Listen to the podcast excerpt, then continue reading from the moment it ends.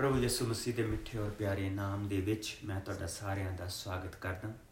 ਇਹਨਾਂ ਦਿਨਾਂ ਦੇ ਵਿੱਚ, ਵਚਨ ਦੇ ਵਿੱਚੋਂ ਅਸੀਂ ਪਹਾੜੀ ਉਪਦੇਸ਼ ਸਿੱਖਦੇ ਪਏ ਹਾਂ, ਜੋ ਮੱਤੀ ਦਾ ਪੰਜਵਾਂ ਚੈਪਟਰ 6ਵਾਂ ਔਰ 7ਵਾਂ ਚੈਪਟਰ। ਇਸ ਦੇ ਵਿੱਚੋਂ ਅਸੀਂ ਪ੍ਰਭੂ ਨੇ ਜਿਹੜੀਆਂ ਬਲੇਸਿੰਗਸ ਦਿੱਤੀਆਂ ਕਿ ਬlesed ਆਰ ਦੋਸ ਜਿਹੜਾ ਹਮੇਸ਼ਾ ਸ਼ੁਰੂ ਹੁੰਦਾ ਔਰ ਪੰਜਾਬੀ ਚ ਹੈ ਕਿ ਧੰਨ ਉਹ ਲੋਕ ਹਨ ਔਰ ਉਸ ਦੇ ਵਿੱਚੋਂ ਅਸੀਂ ਪਿਛਲੇ ਹਫ਼ਤੇ ਜਿਹੜੀਆਂ ਦੇਖੀਆਂ ਸੀ, ਧੰਨ ਉਹ ਲੋਕ ਹਨ ਜਿਹੜੇ ਆਪਣੀ ਆਤਮਿਕ ਲੋੜ ਨੂੰ ਜਾਣਦੇ ਹਨ। ਉਹ ਸਵਰਗ ਦੇ ਰਾਜ ਦੇ ਭਾਗੀ ਹੋਣਗੇ। ਧੰਨ ਉਹ ਲੋਕ ਹਨ ਜਿਨ੍ਹਾਂ ਦੇ ਮਨ ਪਵਿੱਤਰ ਹਨ, ਉਹ ਪਰਮੇਸ਼ਰ ਦੇ ਦਰਸ਼ਨ ਕਰਨਗੇ। ਸੋ ਅਸੀਂ ਇਹਨਾਂ ਦੋਵਾਂ ਆਇਤਾਂ ਦੇ ਵਿੱਚੋਂ ਦੀ ਪ੍ਰਭੂ ਯਿਸੂ ਮਸੀਹ ਦੀ ਦੁਆ ਔਰ ਪ੍ਰਭੂ ਯਿਸੂ ਮਸੀਹ ਨੇ ਕਿਸ ਤਰ੍ਹਾਂ ਸਾਨੂੰ ਵਰਤ ਰੱਖਣਾ ਸਿਖਾਇਆ? ਪ੍ਰਭੂ ਯਿਸੂ ਮਸੀਹ ਨੇ ਕਿਸ ਤਰ੍ਹਾਂ ਸਾਨੂੰ ਸਿਖਾਇਆ ਕਿ ਜਿਸ ਲਈ ਪਰਮੇਸ਼ਰ ਦੀ ਹਜ਼ੂਰੀ ਦੇ ਵਿੱਚ ਜਾਓ, ਅਸੀਂ ਕੀ ਕਹਿਣਾ, ਅਸੀਂ ਕੀ ਨਹੀਂ ਕਹਿਣਾ? ਲੇਕਿਨ ਅੱਜ ਅਸੀਂ ਜਿਹੜੀਆਂ ਆਇਤਾਂ ਦੇਖਾਂਗੇ, ਉਹ ਪ੍ਰਭੂ ਦੇ ਵਚਨ ਚ ਵਿੱਚ ਦੇਖੋ, ਧੰਨ ਉਹ ਲੋਕ ਹਨ ਜਿਹੜੇ ਦੀਨ ਹਨ। ਉਹ ਪਰਮੇਸ਼ਰ ਦੀ ਪ੍ਰਤੀਗਿਆ ਅਨੁਸਾਰ ਅਸੀਸ ਪ੍ਰਾਪਤ ਕਰਨਗੇ। ਧੰਨ ਉਹ ਲੋਕ ਹਨ ਜਿਹੜੇ ਸੱਚਾਈ ਦੇ ਭੁੱਖੇ ਅਤੇ ਧਿਆਏ ਹਨ। ਪਰਮੇਸ਼ਰ ਉਹਨਾਂ ਨੂੰ ਤ੍ਰਿਪਤ ਕਰੇਗਾ ਪ੍ਰਭੂ ਯਿਸੂ ਦੇ ਕੋਲ ਅਸੀਂ ਬਹੁਤ ਵੱਖਰੇ ਵੱਖਰੇ ਕਾਰਨਾਂ ਦੇ ਕਰਕੇ ਆਉਨੇ ਹਾਂ। ਪ੍ਰਭੂ ਯਿਸੂ ਮਸੀਹ ਵਿਸ਼ਾਲ ਆ। ਉਹ ਅਸੀਂ ਉਹਦੇ ਕੋਲ ਆਉਨੇ ਕਿ ਪ੍ਰਭੂ ਜੀ, ਸਾਡੀਆਂ ਦੁਨਿਆਵੀ ਚੀਜ਼ਾਂ ਸਾਨੂੰ ਦੇ, ਸਾਡਾ ਪ੍ਰਭੂ ਦਿੰਦਾ। ਅਸੀਂ ਆਉਨੇ ਪ੍ਰਭੂ ਜੀ, ਸਾਨੂੰ ਬੱਚੇ ਦਾ, ਬੱਚਿਆਂ ਦੀ ਦਾਤ ਦੇ, ਉਹ ਦਿੰਦਾ। ਅਸੀਂ ਮੁਸੀਬਤ 'ਚ ਫਸੇ ਹੁੰਨੇ ਅਸੀਂ ਉਹਦੇ ਕੋਲ ਆਉਨੇ ਸਾਨੂੰ ਇਸ ਮੁਸੀਬਤ 'ਚੋਂ ਕੱਢ ਦੇ ਕੱਢਦਾ। ਲੇਕਿਨ ਕਈ ਲੋਕ ਪ੍ਰਭੂ ਦੇ ਕੋਲ ਇਹਨਾਂ ਚੀਜ਼ਾਂ ਦੇ ਕਰਕੇ ਨਹੀਂ ਆਉਂਦੇ। ਉਹ ਆਪਣੀ ਆਤਮਿਕ ਜ਼ਰੂਰਤ, ਆਤਮਿਕ ਭੁੱਖ ਦੇ ਕਰਕੇ ਆਉਂਦੇ ਉਹ ਸੱਚਾਈ ਦੇ ਕਰਕੇ ਆਉਂਦੇ ਉਹ ਸੱਚ ਨੂੰ ਲੱਭ ਰਹੇ ਹੁੰਦੇ ਆ। ਬਾਕੀ ਦੀਆਂ ਚੀਜ਼ਾਂ ਉਹਨਾਂ ਨੂੰ ਕੋਈ ਤ੍ਰਿਪਤੀ ਨਹੀਂ ਦਿੰਦੀਆਂ। ਬਾਕੀ ਦੀਆਂ ਗੱਲਾਂ ਕੋਈ ਤ੍ਰਿਪਤੀ ਨਹੀਂ ਦਿੰਦੀਆਂ। ਸੰਸਾਰਕ ਚੀਜ਼ਾਂ ਉਹਨਾਂ ਨੂੰ ਕੋਈ ਮੈਨੇ ਨਹੀਂ ਰੱਖਦੀਆਂ। ਔਰ ਪ੍ਰਭੂ ਦੇ ਵਚਨ 'ਚ ਲਿਖਿਆ ਕਿ ਧੰਨ ਉਹ ਲੋਕ ਆ ਜਿਹੜੇ ਦੀਨ ਹੋ ਕੇ ਪ੍ਰਭੂ ਦੀ ਹਜ਼ੂਰੀ ਦੇ ਵਿੱਚ ਆਉਂਦੇ ਆ। ਔਰ ਜਿਹੜੇ ਭੁੱਖੇ ਧਿਆਏ ਹੋ ਕੇ ਉਹਦੇ ਕੋਲ ਆਉਂਦੇ ਆ, ਪ੍ਰਭੂ ਉਹਨਾਂ ਨੂੰ ਤ੍ਰਿਪਤ ਕਰਦਾ। ਅਸੀਂ ਤਿੰਨ ਉਦਾਹਰਨਾਂ ਪ੍ਰਭੂ ਦੇ ਵਚਨ ਦੇ ਵਿੱਚੋਂ ਦੇਖਾਂਗੇ। ਪਹਿਲੀ ਉਦਾਹਰਨ ਅਸੀਂ ਮੱਤੀ ਦੇ, ਲੂਕਾ ਦੇ ਵਿੱਚੋਂ ਦੇਖਾਂਗੇ। ਲੂਕਾ ਦਾ ਦਸਵਾਂ ਭਾਵ ਉਹਦੀ 38 ਆਇਤ। ਲੂਕਾ ਦਾ ਦਸਵਾਂ ਭਾਵ ਉਸ ਦੀ 38 ਆਇਤ। ਤੋਂ ਪ੍ਰਭੂ ਦੇ ਵਚਨ 'ਚ ਇਸ ਤਰ੍ਹਾਂ ਲਿਖਿਆ ਯਸੂ ਅਤੇ ਉਹਨਾਂ ਦੇ ਚੇਲੇ ਯਾਤਰਾ ਕਰਕੇ ਕਰਦੇ ਕਰਦੇ ਇੱਕ ਪਿੰਡ ਦੇ ਵਿੱਚ ਪਹੁੰਚੇ। ਉੱਥੇ ਮਾਰਥਾ ਨਾਂ ਦੀ ਇੱਕ ਔਰਤ ਨੇ ਯਸੂ ਨੂੰ ਆਪਣੇ ਘਰ ਦੇ ਵਿੱਚ ਠਹਿਰਾਇਆ। ਮਾਰਥਾ ਦੀ ਇੱਕ ਭੈਣ ਸੀ, ਜਿਸ ਦਾ ਨਾਮ ਮਰੀਮ ਸੀ। ਮਰੀਮ ਯਸੂ ਮਰੀਮ ਹੀ ਪ੍ਰਭੂ ਯਸੂ ਦੇ ਚਰਨਾਂ ਦੇ ਵਿੱਚ ਬੈਠ ਕੇ ਉਹਨਾਂ ਦਾ ਉਪਦੇਸ਼ ਸੁਣਨ ਲੱਗੀ। ਪਰ ਮਾਰਥਾ ਸੇਵਾ ਕਰਦੇ ਕਰਦੇ ਘਬਰਾ ਗਈ। ਉਹ ਯਸੂ ਦੇ ਕੋਲ ਆਈ, ਉਸਨੇ ਕਿਹਾ, ਪ੍ਰਭੂ ਜੀ, ਤੁਹਾਨੂੰ ਮੇਰਾ ਫਿਕਰ ਨਹੀਂ ਹੈ। ਮੇਰੀ ਭੈਣ ਨੇ ਸਾਰਾ ਕੰਮ ਕਰਨ ਦੇ ਲਈ ਮੈਨੂੰ ਇਕੱਲੀ ਛੱਡ ਦਿੱਤਾ ਹੈ। ਉਸ ਨੂੰ ਆਖੋ ਕਿ ਉਹ ਮੇਰੀ ਮਦਦ ਕਰੇ। ਪ੍ਰਭੂ ਯਿਸੂ ਨੇ ਮਾਰਥਾ ਨੂੰ ਉੱਤਰ ਦਿੱਤਾ, ਮਾਰਥਾ, ਤੂੰ ਬਹੁਤ ਸਾਰੀਆਂ ਚੀਜ਼ਾਂ ਦੇ ਲਈ ਚਿੰਤਾ ਕਰਦੀ ਹੈ, ਪਰੇਸ਼ਾਨ ਰਹਿੰਦੀ ਹੈ। ਕੇਵਲ ਇੱਕ ਹੀ ਚੀਜ਼ ਦੀ ਲੋੜ ਹੈ, ਜੋ ਉੱਤਮ ਹੈ। ਮਰੀਮ ਨੇ ਉਸ ਨੂੰ ਚੁਣ ਲਿਆ ਹੈ। ਉਹ ਉਸ ਤੋਂ ਖੋਈ ਨਹੀਂ ਜਾਏਗੀ ਉਸਨੇ ਪ੍ਰਭੂ ਯਿਸੂ ਮਸੀਹ ਦੀ ਹਜ਼ੂਰੀ ਨੂੰ ਚੁਣਿਆ ਉਸਨੇ ਪ੍ਰਭੂ ਯਿਸੂ ਮਸੀਹ ਦੀ ਨਜ਼ਦੀਕੀ ਨੂੰ ਚੁਣਿਆ ਔਰ ਉਸਨੇ ਕਿਹਾ ਕਿ ਉਹਦੇ ਤੋਂ ਖੋਈ ਨਹੀਂ ਜਾਊਗੀ ਕਿ ਪ੍ਰਭੂ ਨੂੰ ਮਾਰਥਾ ਦਾ ਫਿਕਰ ਨਹੀਂ ਸੀ ਬਿਲਕੁਲ ਫਿਕਰ ਸੀ ਪ੍ਰਭੂ ਆਪ 12 ਚੇਲੇ 13 ਜਾਣੇ ਹੋ ਗਏ ਫਿਰ ਤਿੰਨ ਜਾਣੇ ਜੇ ਅਸੀਂ ਕਹੀਏ ਤਿੰਨ ਜਾਣੇ ਉਹਨਾਂ ਦੇ ਘਰ ਦੇ ਵਿੱਚ ਆਲਰੇਡੀ ਹੈ ਮਰੀਮ ਮਾਰਥਾ ਸਾਨੂੰ ਪਤਾ ਉਹਨਾਂ ਦਾ ਇੱਕ ਭਰਾ ਵੀ 16 ਜਾਣਿਆਂ ਦਾ ਉਹ ਖਾਣਾ ਬਣਾਉਂਦੀ ਪਈ ਹੈ 16 ਜਾਣਿਆਂ ਦੀ ਟੇਕ ਕੇਅਰ ਕਰਦੀ ਪਈ ਹੈ। ਉਹ ਬਾਕੀ ਦੇ ਸਾਰੇ ਪ੍ਰਭੂ ਦੀ, ਪ੍ਰਭੂ ਦੇ ਵਿੱਚ, ਉਹਦੇ ਕੋਲ ਬੈਠ ਕੇ ਉਪਦੇਸ਼ ਸੁਣਦੇ ਪਏ ਪਰ ਪ੍ਰਭੂ ਨੇ ਉਸ ਨੂੰ ਜਿਸ ਚੀਜ਼ ਦੇ ਲਈ ਕਿਹਾ ਕਿ ਮਰੀਮ ਨੇ ਪ੍ਰਭੂ ਦੀ ਹਜ਼ੂਰੀ ਚੁਣੀ, ਮਰੀਮ ਨੇ ਪ੍ਰਭੂ ਦੀ ਨਜ਼ਦੀਕੀ ਚੁਣੀ, ਮਰੀਮ ਨੇ ਪ੍ਰਭੂ ਦਾ ਵਚਨ ਚੁਣਿਆ। ਔਰ ਉਸ ਨੂੰ ਜਿਹੜੀ ਬਲੇਸਿੰਗ ਮਿਲੀ ਆ, ਉਹ ਸਭ ਤੋਂ ਅਨੋਖੀ ਆ ਕਿ ਤੂੰ ਬਹੁਤ ਸਾਰੀਆਂ ਚੀਜ਼ਾਂ ਦਾ ਫਿਕਰ ਕਰਦੀ ਆ ਮਾਰਥਾ। ਔਰ ਕੇਵਲ ਇੱਕ ਹੀ ਚੀਜ਼ ਦੀ ਲੋੜ ਆ, ਜਿਹੜੀ ਮਰੀਮ ਨੇ ਚੁਣ ਲਈ। ਜਿਹੜੀ ਮਰੀਮ ਨੇ ਚੁਣ ਲਈ। ਮੇਰੀ ਨਜ਼ਦੀਕੀ, ਪ੍ਰਭੂ ਯਿਸੂ ਦੀ ਨਜ਼ਦੀਕੀ। ਔਰ ਉਸ ਤੋਂ ਸਾਨੂੰ ਪਤਾ ਲੱਗਦਾ ਕਿ ਪ੍ਰਭੂ ਯਿਸੂ ਨੇ ਜਿਹੜੀ ਚੀਜ਼ ਉਸ ਨੂੰ ਕਹੀ ਆ, ਉਹ ਇਹ ਕਹੀ ਆ ਕਿ ਮਾਰਥਾ, ਅਸੀਂ ਥੋੜਾ ਵੀ ਖਾ ਸਕਦੇ ਹਾਂ। ਇਹ ਦੁਨਿਆਵੀ ਖਾਣਾ। ਪਰ ਆਤਮਿਕ ਖਾਣਾ ਬਹੁਤ ਜ਼ਰੂਰੀ ਹੈ। ਆਤਮਿਕ ਖਾਣਾ ਬਹੁਤ ਜ਼ਰੂਰੀ ਹੈ। ਔਰ ਮਰੀਮ ਨੇ ਉਹ ਹਿੱਸਾ ਚੁਣ ਲਿਆ ਔਰ ਪ੍ਰਭੂ ਨੇ ਉਸ ਦੇ ਉੱਤੇ ਦਇਆ ਕਰਤੀ। ਔਰ ਉਸ ਤੋਂ ਬਾਅਦ ਅਸੀਂ ਜਿਸ ਵੇਲੇ ਯਹੂਨਾ ਦੇ ਤੀਸਰੇ ਚੈਪਟਰ ਦੇ ਵਿੱਚ ਆਉਨੇ ਆ ਤੇ ਨਿਕੋਡੇਮਸ ਨਾਂ ਦਾ ਇੱਕ ਆਦਮੀ ਔਰ ਪ੍ਰਭੂ ਦੇ ਵਚਨ ਦੇ ਵਿੱਚ ਲਿਖਿਆ ਕਿ ਪ੍ਰਭੂ ਯਿਸੂ ਮਸੀਹ ਜਿਸ ਵੇਲੇ ਦੂਸਰੇ ਚੈਪਟਰ ਦੇ ਵਿੱਚ ਮੰਦਰ ਦੇ ਵਿੱਚ ਗਏ ਆ, ਤੇ ਉਹਨਾਂ ਨੇ ਉੱਥੇ ਜਾ ਕੇ ਮੰਦਰ ਦੀ ਸਫ਼ਾਈ ਕੀਤੀ ਹੈ ਮੰਦਰ ਦੇ ਵਿੱਚ ਬਹੁਤ ਸਾਰਿਆਂ ਲੋਕਾਂ ਨੇ ਉੱਥੇ ਉੱਥੇ ਤਰ੍ਹਾਂ ਤਰ੍ਹਾਂ ਦਾ ਬਿਜ਼ਨਸ ਚੱਲਦਾ ਪਿਆ ਪੇਡਾਂ ਵਿਕਦੀਆਂ ਪਈਆਂ। ਜਿਹੜੀਆਂ ਉੱਥੇ ਬਲੀ ਚੜਾਈਆਂ ਜਾਂਦੀਆਂ, ਉੱਥੇ ਕਬੂਤਰ ਵਿਕਦੇ ਪਏ ਆ, ਉੱਥੇ ਪੈਸਿਆਂ ਦਾ ਵਪਾਰ ਹੋ ਰਿਹਾ, ਮੰਦਰ ਦੇ ਸਿੱਕੇ ਜਿਹੜੇ ਹੈਗੇ ਲੋਕ ਆਪਣੀ ਜਿਸ ਦੇਸ਼ ਤੋਂ ਆਉਂਦੇ ਆ, ਉਹ ਸਿੱਕੇ ਦਿੰਦੇ ਆ, ਮੰਦਰ ਦੇ ਸਿੱਕੇ ਲੈਂਦੇ ਆ ਸਾਰਾ ਮੰਦਰ ਨੂੰ ਚੜਾਉਣ ਦੇ ਲਈ ਚੜਾਵਾ ਚੜਾਉਣ ਦੇ ਲਈ, ਉਹ ਬਿਜ਼ਨਸ ਚੱਲਦਾ ਪਿਆ। ਪ੍ਰਭੂ ਯਿਸੂ ਨੇ ਜਾ ਕੇ ਉਸ ਸਾਰੀ ਚੀਜ਼ ਨੂੰ ਸਾਫ਼ ਕੀਤਾ। ਔਰ ਜਿਹੜੇ ਉੱਥੇ ਲੋਕ ਖੜੇ ਸੀ ਉਹਨਾਂ ਦੇ ਵਿੱਚ ਨਿਕੋਡੇਮਸ ਨਾਂ ਦਾ ਇੱਕ ਆਦਮੀ ਸੀ, ਜੋ ਸੈਨਹੈਡਰਨ ਦਾ ਮੈਂਬਰ ਸੀ, ਜੋ ਬਜ਼ੁਰਗਾਂ ਦਾ ਚਰਚ ਜੋ ਉਸ ਮੰਦਰ ਦੇ ਬਜ਼ੁਰਗਾਂ ਦਾ ਮੈਂਬਰ ਸੀ। ਨਿਕੋਡੇਮਸ ਨਾਂ ਦਾ ਬਚਨ ਦੇ ਵਿੱਚ ਇਸ ਤਰ੍ਹਾਂ ਦੱਸਿਆ ਕਿ ਨਿਕੋਡੇਮਸ ਨਾਂ ਦਾ ਇੱਕ ਆਦਮੀ ਸੀ, ਜੋ ਯਹੂਦੀਆਂ ਦਾ ਨੇਤਾ ਸੀ। ਉਸ ਦਾ ਸੰਬੰਧ ਫਰੀਸੀ ਦਲ ਦੇ ਲੋਕਾਂ ਦੇ ਨਾਲ ਸੀ। ਉਹ ਇੱਕ ਰਾਤ ਨੂੰ ਯਿਸੂ ਦੇ ਕੋਲ ਆਇਆ, ਉਸਨੇ ਯਿਸੂ ਨੂੰ ਕਿਹਾ, ਗੁਰੂ ਜੀ, ਅਸੀਂ ਜਾਣਦੇ ਹਾਂ ਕਿ ਤੁਸੀਂ ਪਰਮੇਸ਼ਰ ਦੇ ਵੱਲੋਂ ਕੱਲੇ ਹੋਏ ਗੁਰੂ ਹੋ। ਕੋਈ ਆਦਮੀ ਇਹ ਮਹਾਨ ਚਿੰਨ ਨਹੀਂ ਦਿਖਾ ਸਕਦਾ ਜਿਹੜੇ ਤੁਸੀਂ ਦਿਖਾਉਂਦੇ ਹੋ। ਜਦੋਂ ਤੱਕ ਕਿ ਪਰਮੇਸ਼ਰ ਉਸ ਦੇ ਨਾਲ ਨਾ ਹੋਵੇ। ਯਿਸੂ ਨੇ ਉਸ ਨੂੰ ਕਿਹਾ, ਮੈਂ ਤੈਨੂੰ ਸੱਚ ਸੱਚ ਦੱਸਦਾ ਹਾਂ। ਕੋਈ ਵੀ ਆਦਮੀ ਪਰਮੇਸ਼ਰ ਦੇ ਰਾਜ ਦੇ ਦਰਸ਼ਨ ਨਹੀਂ ਕਰ ਸਕਦਾ ਜਦੋਂ ਤੱਕ ਕਿ ਉਹ ਪਰਮੇਸ਼ਰ ਦੇ ਕੋਲੋਂ ਨਵਾਂ ਜੀਵਨ ਪ੍ਰਾਪਤ ਨਾ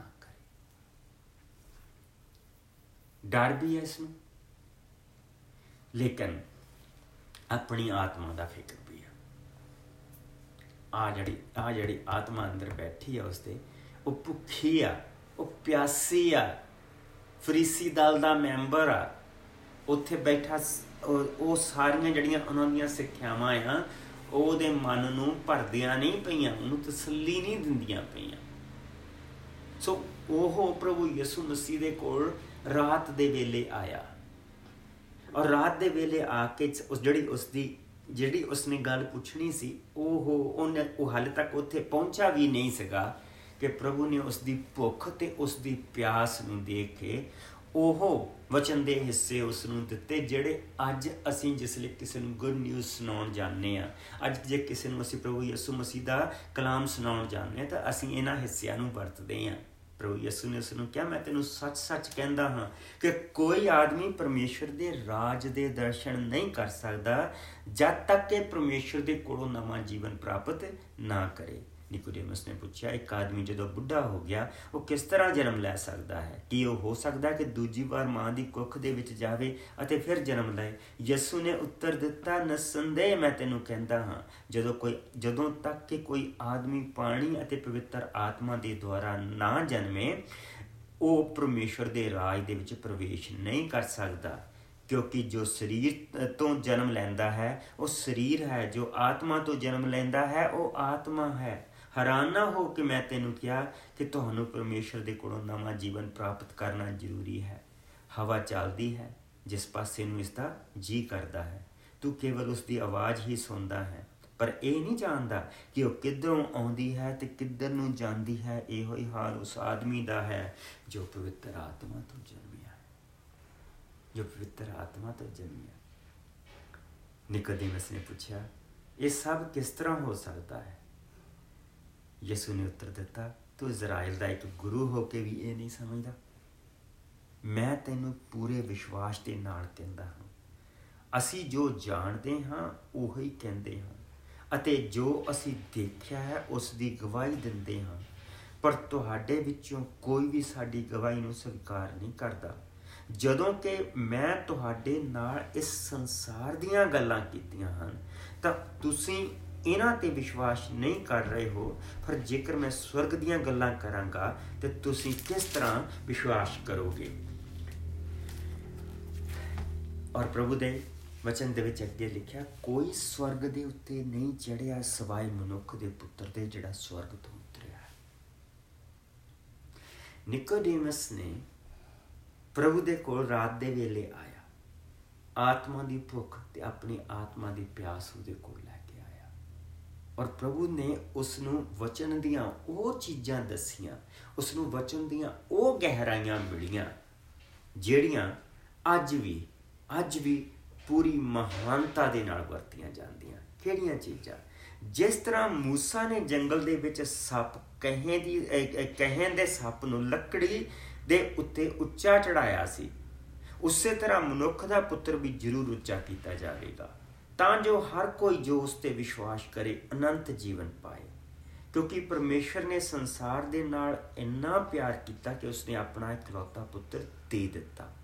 ਤਾਂ ਜੋ ਸਾਰੇ ਜਿਹੜੇ ਉਸ ਉੱਤੇ ਵਿਸ਼ਵਾਸ ਕਰਨ ਨਾਸ਼ ਨਾ ਹੋਣ, ਸਗੋਂ ਅਨੰਤ ਜੀਵਨ ਪਾਉਣ। ਪਰਮੇਸ਼ਰ ਨੇ ਆਪਣੇ ਪੁੱਤਰ ਨੂੰ ਸੰਸਾਰ ਦੇ ਵਿੱਚ ਇਸ ਲਈ ਨਹੀਂ ਕੱਲਿਆ ਕਿ ਸੰਸਾਰ ਨੂੰ ਦੰਡ ਦੇਵੇ, ਸਗੋਂ ਇਸ ਲਈ ਕਿ ਉਹ ਸੰਸਾਰ ਨੂੰ ਮੁਕਤੀ ਦੇਵੇ। ਘਰ ਜਾਣਾ, ਘਰ ਜਾਣ ਦਾ ਰਸਤਾ ਲੱਭਦਾ ਪਿਆ। ਤਾਂ ਜਿਸ ਪੁੱਤਰ ਨੂੰ ਉਸਨੇ ਕੱਲਿਆ ਉਸ ਨੂੰ ਆਪਣੀ ਜ਼ਿੰਦਗੀ ਚ ਲੈ। ਉਸ ਨੂੰ ਆਪਣੀ ਜ਼ਿੰਦਗੀ ਚ ਲੈ। ਉਸ ਤੋਂ ਬਪਤਿਸਮਾ ਲੈ। ਜਿਸ ਤਰ੍ਹਾਂ ਯਹੂਨਾ ਨੇ ਕਿਹਾ ਸੀਗਾ, ਮੈਂ ਤਾਂ ਪਾਣੀ ਨਾਲ ਦਿੰਦਾ, ਪਰ ਇੱਕ ਮੇਰਾ ਜਿਹੜਾ ਪਿੱਛੇ ਖੜਾ, ਉਹ ਤੁਹਾਨੂੰ ਅੱਗ ਤੇ ਪਵਿੱਤਰ ਆਤਮਾ ਦੇ ਨਾਲ ਬਪਤਿਸਮਾ ਦੇਗਾ ਜੋ ਤੁਹਾਨੂੰ ਪਰਮੇਸ਼ਰ ਦੇ ਬੱਚੇ ਬਣਾਏਗਾ। ਜੋ ਤੁਹਾਨੂੰ ਪਰਮੇਸ਼ਰ ਦੇ ਪੁੱਤਰ ਬਣਾਏਗਾ, ਤਾਂ ਹਨ ਉਹ ਲੋਕ ਜਿਹੜੇ ਭੁੱਖੇ ਤੇ ਪਿਆਸੇ ਆ। ਕਿ ਤੁਸੀਂ ਭੁੱਖੇ ਆ? ਪਿਆਸੇ ਆ? ਪਰਮੇਸ਼ਰ ਦੀ ਹਜ਼ੂਰੀ ਲੱਭਦੇ ਪਏ ਆ? ਜਾਂ ਇਸ ਚੀਜ਼ ਦੇ ਵਿੱਚ ਆ ਕਿ ਸਭ ਕੁਝ ਮਿਲ ਗਿਆ? ਹੁਣ ਲੋੜ ਨਹੀਂ। ਪਰਮੇਸ਼ਰ ਭੁੱਖਿਆਂ ਨੂੰ ਸਿਖਾਉਂਦਾ। ਪਰਮੇਸ਼ਰ ਪਿਆਸਿਆਂ ਨੂੰ ਆਪਣਾ ਵਚਨ ਦਿੰਦਾ। ਭੁੱਖੇ ਪਿਆਸੇ ਹੋ ਕੇ ਜਦੋਂ ਅਸੀਂ ਪ੍ਰਭੂ ਦੀ ਹਜ਼ੂਰੀ 'ਚ ਜਾਂਦੇ ਆ, ਤੇ ਉਹ ਸਾਨੂੰ ਦਿੰਦਾ। ਇਸੇ ਤਰ੍ਹਾਂ ਅਸੀਂ ਪ੍ਰਭੂ ਦੇ ਵਚਨ ਦੇ ਵਿੱਚੋਂ 10ਵੇਂ ਚੈਪਟਰ ਦੇ ਵਿੱਚ ਅਸੀਂ ਦੇਖਦੇ ਹਾਂ ਕਿ ਕੈਸਰੀਆ ਦੇ ਵਿੱਚ ਕਰਨੇਲੀਅਸ ਨਾਂ ਦਾ, ਇਹ ਚੇਲਿਆਂ ਦਾ ਕਰਤੱਵ, ਉਹਦਾ 10ਵਾਂ ਪਾਪ। ਕੈਸਰੀਆ ਦੇ ਵਿੱਚ ਕਰਨੇਲੀਅਸ ਨਾਂ ਦਾ ਇੱਕ ਆਦਮੀ ਸੀ। ਉਹ ਇਤਾਲੀਆਨੀ ਪਲਟਨ ਦਾ ਕਪਤਾਨ ਸੀ। ਉਹ ਅਤੇ ਉਸ ਦਾ ਸਾਰਾ ਟੱਬਰ ਧਰਮੀ ਅਤੇ ਪਰਮੇਸ਼ਰ ਤੋਂ ਡਰਨ ਵਾਲਾ ਸੀ। ਉਹ ਲੋਕਾਂ ਨੂੰ ਬਹੁਤ ਦਾਨ ਪੁੰਨ ਕਰਦਾ ਅਤੇ ਨਿਤ ਪਰਮੇਸ਼ਰ ਅੱਗੇ ਪ੍ਰਾਰਥਨਾ ਕਰਦਾ ਸੀ। ਇੱਕ ਦਿਨ 3 ਵਜੇ ਉਸ ਨੂੰ ਇੱਕ ਸਪਸ਼ਟ ਦਰਸ਼ਨ ਹੋਇਆ, ਜਿਸ ਵਿੱਚ ਉਸਨੇ ਪਰਮੇਸ਼ਰ ਦੇ ਇੱਕ ਸਵਰਗ ਦੂਤ ਨੂੰ ਦੂਤ ਨੂੰ ਆਪਣੇ ਕੋਲ ਆਉਂਦਿਆਂ ਦੇਖਿਆ ਅਤੇ ਜਿਸ ਨੇ ਕਿਹਾ, ਕਰਨੇਲੀਅਸ ਉਸ ਨੇ ਸਵਰਗਦੂਤ ਨੂੰ ਬੜੀ ਨੀਝ ਲਾ ਕੇ ਦੇਖਿਆ ਅਤੇ ਭੈਪੀਤ ਹੋ ਕੇ ਕਿਹਾ, ਪ੍ਰਭੂ ਜੀ, ਇਹ ਕੀ ਹੈ? ਸਵਰਗਦੂਤ ਨੇ ਉਸ ਨੂੰ ਕਿਹਾ, ਤੇਰੀ ਪ੍ਰਾਰਥਨਾ ਅਤੇ ਤੇਰਾ ਦਾਨ ਪੁੰਨ ਪਰਮੇਸ਼ਰ ਤੱਕ ਪਹੁੰਚਿਆ ਹੈ ਅਤੇ ਪਰਮੇਸ਼ਰ ਨੇ ਤੈਨੂੰ ਯਾਦ ਕੀਤਾ ਹੈ। ਹੁਣ ਕੁਝ ਆਦਮੀਆਂ ਨੂੰ ਯਾਪਾ ਕਲ ਸ਼ਮਾਉਨ ਪਤਰਸ ਜਿਸ ਦਾ ਨਾਮ ਹੈ, ਉਪਨਾਮ ਹੈ, ਉਸ ਨੂੰ ਸਦ। ਉਹ ਸ਼ਮਾਉਨ ਚਮੜੇ ਦੇ ਕੰਮ ਕਰਨ ਵਾਲੇ ਦੇ ਕੋਲ ਠਹਿਰਿਆ ਹੋਇਆ ਹੈ, ਜਿਸ ਦੇ ਘਰ ਸਮੁੰਦਰ ਦੇ ਕੰਢੇ ਤੇ ਹੈ। ਜਦੋਂ ਉਹ ਸਵਰਗਦੂਤ ਜਿਸ ਨੇ ਉਸ ਨਾਲ ਗੱਲਾਂ ਕੀਤੀਆਂ ਸਨ ਚਲਾ ਗਿਆ, ਤਾਂ ਉਸਨੇ ਆਪਣੇ ਘਰ ਦੇ ਦੋ ਸੇਵਕਾਂ ਤੇ ਇੱਕ ਆਗਿਆਕਾਰੀ ਸਿਪਾਹੀ ਨੂੰ ਜੋ ਧਰਮੀ ਸੀ ਸੱਦਿਆ ਅਤੇ ਉਹਨਾਂ ਨੂੰ ਸਭ ਕੁਝ ਸਮਝਾ ਕੇ ਯਾਪਾ ਕੱਲਿਆ। ਅਗਲੇ ਦਿਨ ਉਹ ਲੋਕੀ ਯਾਤਰਾ ਕਰਦੇ ਸ਼ਹਿਰ ਦੇ ਲਾਗੇ ਪਹੁੰਚ ਪਹੁੰਚ ਰਹੇ ਸੀ। ਲਗਭਗ ਦੁਪਹਿਰ ਦੇ ਵੇਲੇ ਪਤਰਸ ਪ੍ਰਾਰਥਨਾ ਕਰਨ ਲਈ ਛੱਤ ਤੇ ਗਿਆ। ਉਸ ਨੂੰ ਭੁੱਖ ਲੱਗੀ ਹੋਈ ਸੀ ਔਰ ਉਸ ਦਾ ਕੁਝ ਖਾਣ ਨੂੰ ਦਿਲ ਚਾਹਿਆ। ਪਰ ਜਦੋਂ ਜਦੋਂ ਉਹ ਭੋਜਨ ਅਜੇ ਤਿਆਰ ਹੀ ਹੋ ਰਿਹਾ ਸੀ ਤਾਂ ਪਤਰਸ ਅੰਤਰਲੀਨ ਹੋ ਗਿਆ। ਉਸਨੇ ਦੇਖਿਆ ਕਿ ਆਕਾਸ਼ ਖੁੱਲ ਖੁੱਲ ਗਿਆ ਹੈ ਅਤੇ ਚਾਰ ਨੁਕਰਾਂ ਤੋਂ ਲਟਕੀ ਲਟਕੀ ਇੱਕ ਚਾਦ, ਲਟਕ ਰਹੀ ਲੰਬੀ ਚੌੜੀ ਚਾਦਰ ਵਰਗੀ ਕੋਈ ਚੀਜ਼ ਜ਼ਮੀਨ ਤੇ ਉਤਰ ਰਹੀ ਹੈ ਅਤੇ ਉਸ ਦੇ ਵਿੱਚ ਸਭ ਤਰ੍ਹਾਂ ਦੇ ਰਿੰਗਣ ਵਾਲੇ ਜੀ ਜੰਤੂ, ਆਕਾਸ਼ ਤੇ ਪੰਛੀ ਪੰਛੀ ਸਨ। ਫਿਰ ਉਸ ਨੂੰ ਆਵਾਜ਼ ਆਈ ਕਿ ਪਤਰਸ, ਉੱਠ, ਮਾਰ ਤੇ ਖਾ। ਪਤਰਸ ਨੇ ਉੱਤਰ ਦਿੱਤਾ, ਨਹੀਂ ਪ੍ਰਭੂ ਜੀ, ਇਹ ਨਹੀਂ ਹੋ ਸਕਦਾ। ਮੈਂ ਕਦੀ ਕੋਈ ਅਪਵਿੱਤਰ ਚੀਜ਼, ਅਸ਼ੁੱਧ ਚੀਜ਼ ਨਹੀਂ ਖਾਧੀ। ਇਸ ਤੇ ਉਸ ਨੂੰ ਦੂਜੀ ਵਾਰ ਆਵਾਜ਼ ਸੁਣਾਈ ਦਿੱਤੀ ਜਿਸ ਨੂੰ ਪਰਮੇਸ਼ਰ ਨੇ ਸ਼ੁੱਧ ਠਹਿਰਾਇਆ ਹੈ, ਅਸ਼ੁੱਧ ਨਾ ਕਹਿ। ਤਿੰਨ ਵਾਰ ਇਸੇ ਤਰ੍ਹਾਂ ਹੋਇਆ ਅਤੇ ਫਿਰ ਉਹ ਚੀਜ਼ ਆਕਾਸ਼ ਦੇ ਵਿੱਚ ਚੁੱਕ ਲਈ ਗਈ। ਪਤਰਸ ਅਜੇ ਸੁਲਝਣ ਦੇ ਵਿੱਚ ਹੀ ਸੀ ਕਿ ਉਸ ਜੋ ਦਰਸ਼ਨ ਹੋਇਆ ਹੋਇਆ ਸੀ, ਉਸ ਦਾ ਕੀ ਅਰਥ ਹੈ? ਤਾਂ ਇੰਨੇ ਵਿੱਚ ਕਰਨੀਲੀਅਸ ਦੇ ਕੱਲੇ ਹੋਏ ਆਦਮੀ ਘਰ ਪੁੱਛਦੇ ਪੁੱਛਦੇ ਬੂਹੇ ਤੱਕ ਆ ਖੜੇ ਹੋਏ। ਉਹ ਉੱਚੀ ਆਵਾਜ਼ ਨਾਲ ਪੁੱਛਣ ਲੱਗੇ, ਸ਼ਮਾਉਨ, ਜਿਸ ਦਾ ਉਪਨਾਮ ਪਤਰਸ ਹੈ, ਕਿ ਉਹ ਇੱਥੇ ਠਹਿਰੇ ਹੋਏ ਹਨ? ਪਤਰਸ ਅਜੇ ਉਸ ਦਰਸ਼ਨ ਦੇ ਬਾਰੇ ਸੋਚ ਹੀ ਰਿਹਾ ਸੀ ਕਿ ਪਵਿੱਤਰ ਆਤਮਾ ਨੇ ਉਸ ਨੂੰ ਕਿਹਾ, ਦੇਖ, ਤਿੰਨ ਆਦਮੀ ਤੈਨੂੰ ਲੱਭ ਰਹੇ ਹਨ। ਉੱਠ, ਥੱਲੇ ਥੱਲੇ ਉੱਤਰ ਬੇਤੜਕ ਹੋ ਕੇ ਉਹਨਾਂ ਦੇ ਨਾਲ ਜਾ, ਕਿਉਂਕਿ ਉਹਨਾਂ ਨੂੰ ਮੈਂ ਹੀ ਕੱਲਿਆ ਹੈ। ਪਤਰਸ ਥੱਲੇ ਗਿਆ ਅਤੇ ਉਹਨਾਂ ਆਦਮੀਆਂ ਨੂੰ ਬੋਲਿਆ, ਮੈਂ ਹੀ ਹਾਂ ਜਿਸ ਨੂੰ ਤੁਸੀਂ ਲੱਭ ਰਹੇ ਹੋ। ਇਸ ਤੁਸੀਂ ਕਿਸ ਕਾਰਨ ਆਏ ਹੋ? ਉਹਨਾਂ ਨੇ ਉੱਤਰ ਦਿੱਤਾ, ਕਪਤਾਨ ਕੁਰਨੀਲੀਅਸ ਨੇ ਸਾਨੂੰ ਕੱਲਿਆ ਹੈ। ਉਹ ਇੱਕ ਧਰਮੀ ਤੇ ਪਰਮੇਸ਼ਵਰ ਤੋਂ ਡਰਨ ਵਾਲਾ ਆਦਮੀ ਹੈ। ਉਸ ਨੂੰ ਸਾਰੀ ਯਹੂਦੀ ਕੌਮ ਮੰਨਦੀ ਹੈ। ਉਸ ਨੂੰ ਪਵਿੱਤਰ ਸਵਰਗਦੂਤ ਦੇ ਰਾਹੀਂ ਆਗਿਆ ਮਿਲੀ ਹੈ ਕਿ ਤੁਹਾਨੂੰ ਆਪਣੇ ਘਰ ਸੱਦ ਕੇ ਉਪਦੇਸ਼ ਸੁਣੇ। ਤਦ ਪਤਰਸ ਨੇ ਉਹਨਾਂ ਆਦਮੀਆਂ ਨੂੰ ਅੰਦਰ ਲੈ ਗਿਆ। ਆਓ ਭਗਤ ਕੀਤੀ। ਅਗਲੇ ਦਿਨ ਉਹ ਉੱਠਿਆ ਅਤੇ ਉਹਨਾਂ ਦੇ ਨਾਲ ਗਿਆ। ਕੁਝ ਭਰਾ ਯਾਪਾ ਤੋਂ ਵੀ ਉਹਨਾਂ ਦੇ ਨਾਲ ਗਏ। ਦੂਜੇ ਦਿਨ ਉਹ ਕੈਸਰੀਆ ਪਹੁੰਚ ਗਿਆ। ਕਰਨੀਲੀਅਸ ਉਹਨਾਂ ਦੀ ਉਡੀਕ ਕਰ ਰਿਹਾ ਸੀ। ਉਸਨੇ ਆਪਣੇ ਸਾਖ ਸੰਬੰਧੀਆਂ ਨੇੜੇ ਦੇ ਮਿੱਤਰਾਂ ਨੂੰ ਇਕੱਠੇ ਕਰਕੇ ਸੱਦਿਆ ਹੋਇਆ ਸੀ। ਜਦੋਂ ਪਤਰਸ ਅੰਦਰ ਗਿਆ ਤੇ ਕਰਨੀਲੀਅਸ ਉਸ ਨੂੰ ਮਿਲਿਆ ਅਤੇ ਪਤਰਸ ਦੇ ਚਰਨੀ ਡੇਕ ਕੇ ਪ੍ਰਣਾਮ ਕੀਤਾ। ਪਤਰਸ ਨੇ ਉਸ ਨੂੰ ਉਠਾਇਆ, ਕਿਹਾ, ਉੱਠ, ਮੈਂ ਤਾਂ ਆਦਮੀ ਹੀ ਹਾਂ। ਪਰ ਫਿਰ ਕਰਨੀਲੀਅਸ ਨੇ ਨਾਲ ਗੱਲਾਂ ਕਰਦਾ ਹੋਇਆ ਉਹ ਅੰਦਰ ਆਇਆ ਤੇ ਬਹੁਤ ਸਾਰੇ ਲੋਕਾਂ ਨੂੰ ਇਕੱਠੇ ਹੋਏ ਦੇਖਿਆ। ਪਤਰਸ ਨੇ ਉਹਨਾਂ ਨੂੰ ਕਿਹਾ, ਤੁਸੀਂ ਆਪ ਜਾਣਦੇ ਹੋ ਕਿ ਮੈਂ ਕਿ ਯਹੂਦੀ ਯਹੂਦੀ ਯਹੂਦੀ ਹਾਂ, ਕਿਸੇ ਗੈਰ ਜਾਤੀ ਦੇ ਆਦਮੀ ਦੇ ਨਾਲ ਮਿਲਣਾ ਜਾਂ ਘਰ ਜਾਣਾ ਮਨਾ ਹੈ। ਪਰ ਪਰਮੇਸ਼ਰ ਨੇ ਮੇਰੇ ਤੇ ਪ੍ਰਗਟ ਕੀਤਾ ਹੈ ਕਿ ਕਿਸੇ ਆਦਮੀ ਨੂੰ ਪਵਿੱਤਰ, ਅਪਵਿੱਤਰ ਜਾਂ ਅਸ਼ੁੱਧ ਨਾ ਮੰਨ। ਇਸ ਲਈ ਜਦੋਂ ਮੈਨੂੰ ਦੱਸਿਆ ਗਿਆ ਤਾਂ ਮੈਂ ਬੇਧੜਕ ਹੋ ਕੇ ਆ ਗਿਆ। ਹੁਣ ਮੈਨੂੰ ਦੱਸੋ ਕਿ ਮੈਂ ਤੁਸੀਂ ਮੈਨੂੰ ਕਿਉਂ ਸੱਦਿਆ? ਕੁਰਨੀਲੀਅਸ ਨੇ ਉੱਤਰ ਦਿੱਤਾ 4 ਦਿਨ ਹੋਏ ਜਦੋਂ ਮੈਂ ਇਸ ਸਮੇਂ ਘਰ ਦੀ ਛੱਤ ਦੇ ਉੱਤੇ ਕੋਈ 3 ਵਜੇ ਪ੍ਰਾਰਥਨਾ ਕਰ ਰਿਹਾ ਸਾਂ, ਤਾਂ ਚਮਕੀਲੇ ਕੱਪੜੇ ਪਾਏ ਹੋਏ ਇੱਕ ਆਦਮੀ ਆ ਕੇ ਮੇਰੇ ਕੋਲ ਖਲੋ ਗਿਆ ਅਤੇ ਉਸਨੇ ਉਸਨੇ ਕਿਹਾ, ਕੁਰਨੀਲੀਅਸ, ਤੇਰੀ ਪ੍ਰਾਰਥਨਾ ਸੁਣ ਲਈ ਗਈ ਹੈ। ਤੇਰੇ ਦਾਨ ਪੁੰਨ ਨੂੰ ਉਸਨੇ ਯਾਦ ਕੀਤਾ ਹੈ। ਇਸ ਲਈ ਯਾਪਾ ਕਲ ਕੇ ਸਮਾਉਂ ਉਪਨਾਮ ਪਤਰਸ ਹੈ, ਸੱਦ ਲਿਆ। ਉਹ ਸਮੁੰਦਰ ਕੰਢੇ ਚਮੜੇ ਦੇ ਕੰਮ ਕਰਨ ਵਾਲੇ ਦੇ ਕੋਲ ਠਹਿਰਿਆ ਹੋਇਆ। ਹੈ ਬਸ ਮੈਂ ਉਸੇ ਵੇਲੇ ਤੁਹਾਡੇ ਕੋਲ ਆਦਮੀ ਕੱਲੇ। ਤੁਸੀਂ ਬੜੀ ਕਿਰਪਾ ਕੀਤੀ ਕਿ ਤੁਸੀਂ ਆ ਗਏ। ਹੁਣ ਅਸੀਂ ਸਾਰੇ ਪਰਮੇਸ਼ਰ ਦੇ ਸਾਹਮਣੇ ਹਾਜ਼ਰ ਹਾਂ ਜੋ ਕੁਝ ਪਰਮੇਸ਼ਰ ਨੇ ਤੁਹਾਨੂੰ ਕਿਹਾ ਹੈ ਉਸ ਨੂੰ ਸੁਣੀ ਮੈਂ ਸਾਰੀ ਸਟੋਰੀ ਪਤਾ ਕਿਉਂ ਪੜ੍ਹੀ ਹੈ? ਮੈਂ ਇਸ ਕਰਕੇ ਸਾਰੀ ਸਟੋਰੀ ਪੜ੍ਹੀ ਹੈ ਕਿ ਦੋ ਭੁੱਖੇ ਆਦਮੀ ਆ, ਦੋ ਤਿਹਾਈ ਆਦਮੀ ਆ, ਦੋਨੋਂ ਦੁਆ ਕਰਦੇ ਪਏ। ਦੋਨੋਂ ਪਰਮੇਸ਼ਰ ਦੀ ਹਜ਼ੂਰੀ 'ਚ ਬੈਠੇ। ਕਰਨੀਲੀਅਸ ਉਸ ਨੂੰ ਸੱਚੇ ਪਰਮੇਸ਼ਰ ਦੇ ਬਾਰੇ ਨਹੀਂ ਪਤਾ। ਉਸ ਨੂੰ ਯਿਸੂ ਮਸੀਹ ਬਾਰੇ ਨਹੀਂ ਪਤਾ ਉਸ ਨੂੰ ਯਾਹਵੇ ਦੇ ਬਾਰੇ ਨਹੀਂ ਪਤਾ। ਲੇਕਿਨ ਉਹ ਜਿੱਦਾਂ ਵਿਚਾਰੇ ਨੂੰ ਹੈਗਾ, ਆਪਣੇ ਭੁੱਖਾ ਪਿਆਸਾ ਪ੍ਰਭੂ ਦੀ ਹਜ਼ੂਰੀ 'ਚ ਬੈਠਾ ਆ। ਭੁੱਖਾ ਪਿਆਸਾ ਉਸ ਨੂੰ ਜਿੰਨਾ ਕਾਉਂਦਾ ਕਿ ਬਈ ਗਰੀਬਾਂ ਨੂੰ ਦਾਨ ਕਰਨਾ ਚਾਹੀਦਾ, ਲੋਕਾਂ ਦੀ ਭਲਾਈ ਕਰਨੀ ਚਾਹੀਦੀ ਆ, ਭਲੇ ਕੰਮ ਕਰਨੇ ਚਾਹੀਦੇ ਉਹ ਕਰ ਰਿਹਾ। ਔਰ ਪ੍ਰਭੂ ਨੇ ਉਸ ਦੀ ਦੁਆ ਨੂੰ ਸੁਣ ਲਿਆ।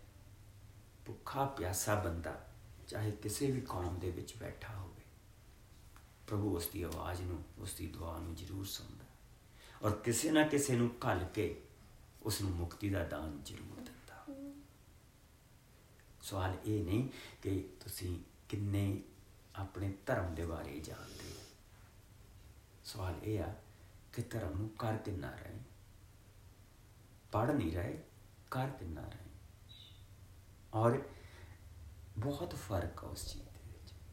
ਪੜਨ ਚ ਔਰ ਕਰਨ ਚ ਬਹੁਤ ਫ਼ਰਕ ਉਸ ਵਿਚਾਰੇ ਨੂੰ ਜਿੰਨਾ ਧਰਮ ਦੱਸਿਆ ਗਿਆ ਸੀ ਕੋਰੀਲੀਅਸ ਉਸ ਧਰਮ ਨੂੰ ਕਰਦਾ ਪਿਆ ਸੀ। ਔਰ ਉਸ ਧਰਮ ਨੂੰ ਜਿਸ ਲਈ ਉਹ ਕਰਦਾ ਪਿਆ ਸੀ, ਤਾਂ ਸਵਰਗ ਤੋਂ ਉਸ ਦੀ ਆਵਾਜ਼ ਸੁਣੀ ਗਈ। ਤਾਂ ਉਹ ਲੋਕ ਜਿਹੜੇ ਭੁੱਖੇ ਤੇ ਪਿਆਸੇ ਆ ਤ੍ਰਿਪਤ ਕੀਤੇ ਜਾਣਗੇ, ਪ੍ਰਭੂ ਨੇ ਉਸ ਨੂੰ ਉਸ ਦੀ ਆਵਾਜ਼ ਨੂੰ ਉਸ ਦੀ ਬੇਨਤੀ ਨੂੰ ਸੁਣਿਆ। ਔਰ ਉਸ ਨੂੰ ਤ੍ਰਿਪਤ ਕਰਨ ਦੇ ਲਈ ਪਤਰਸ ਨੂੰ ਉਹਦੇ ਘਰ ਤੱਕ ਕੱਲ ਦਿੱਤਾ। ਔਰ ਵਚਨ ਦੇ ਵਿੱਚ, ਆ ਪਤਰਸ ਨੇ ਚੌਥੀ ਆਇਤ ਤੋਂ ਲੈ ਕੇ 43 ਆਇਤ ਤੱਕ ਉਹਨਾਂ ਨੂੰ ਪ੍ਰਭੂ ਦਾ ਵਚਨ ਸੁਣਾਇਆ। ਉਸ ਨੂੰ ਉਹਨਾਂ ਨੂੰ ਮੁਕਤੀ ਦਾ ਰਸਤਾ ਸੁਣਾਇਆ। ਔਰ ਇਹ ਤੁਸੀਂ ਚੇਲਿਆਂ ਦੇ ਕਰਤੱਵ ਦਸਵਾਂ ਭਾਵ 34 ਤੋਂ ਲੈ ਕੇ 45 ਤੱਕ ਤੁਸੀਂ ਆਪ ਪੜ ਸਕਦੇ ਆ ਲੇਕਿਨ ਹਾਲੇ ਤੱਕ ਉਹ ਸੁਭ ਸਮਾਚਾਰ ਸੁਣਾਈ ਰਿਹਾ ਸੀ। ਪ੍ਰਭੂ ਯਿਸੂ ਮਸੀਹ ਦੇ ਆਉਣ ਦੇ ਲਈ ਪ੍ਰਭੂ ਯਿਸੂ ਮਸੀਹ ਦਾ ਸਲੀਬ ਤੇ ਚੜਾਇਆ ਜਾਣਾ, ਪ੍ਰਭੂ ਯਿਸੂ ਮਸੀਹ ਦਾ ਮੁਰਦਿਆਂ ਦੇ ਵਿੱਚੋਂ ਜੀ ਉੱਠਣਾ ਔਰ ਪ੍ਰਭੂ ਯਿਸੂ ਮਸੀਹ ਦਾ ਜਿਉਂਦਾ ਉਠਾ ਲਿਆ ਜਾਣਾ ਔਰ ਹਾਲੇ ਤੱਕ ਉਹ ਇਹਨਾਂ ਚੀਜ਼ਾਂ ਤੱਕ ਪਹੁੰਚਿਆ ਹੀ ਸੀ ਕਿ ਪ੍ਰਭੂ ਨੇ ਉਹਨਾਂ ਦੇ ਉੱਤੇ ਕਿਰਪਾ ਕਰ ਦਿੱਤੀ। ਕਿੱਦਾਂ ਕਿਰਪਾ ਕੀਤੀ? ਪਤਰਸ 44 ਆਇਤ ਚ ਲਿਖਿਆ, ਪਤਰਸ ਅਜੇ ਬੋਲ ਹੀ ਰਿਹਾ ਸੀ ਕਿ ਉਹਨਾਂ ਸਾਰਿਆਂ ਤੇ ਜੋ ਵਚਨ ਸੁਣ ਰਹੇ ਸੀ, ਪਵਿੱਤਰ ਆਤਮਾ ਉੱਤਰ ਆਇਆ। ਯਹੂਦੀ ਵਿਸ਼ਵਾਸੀ ਜਿਹੜੇ ਯਾਪਾ ਤੋਂ ਪਤਰਸ ਦੇ ਨਾਲ ਆਏ ਸੀ, ਹੈਰਾਨ ਰਹਿ ਗਏ ਕਿ ਪਵਿੱਤਰ ਆਤਮਾ ਦਾ ਵਰਦਾਨ ਦੂਜੀਆਂ ਜਾਤੀਆਂ ਨੂੰ ਵੀ ਦਿੱਤਾ ਗਿਆ ਹੈ। ਉਹਨਾਂ ਨੇ ਉਹਨਾਂ ਲੋਕਾਂ ਨੂੰ ਬੋਲੀਆਂ ਬੋਲਦੇ ਤੇ ਪਰਮੇਸ਼ਰ ਦੀ ਵਡਿਆਈ ਕਰਦੇ ਸੁਣਿਆ।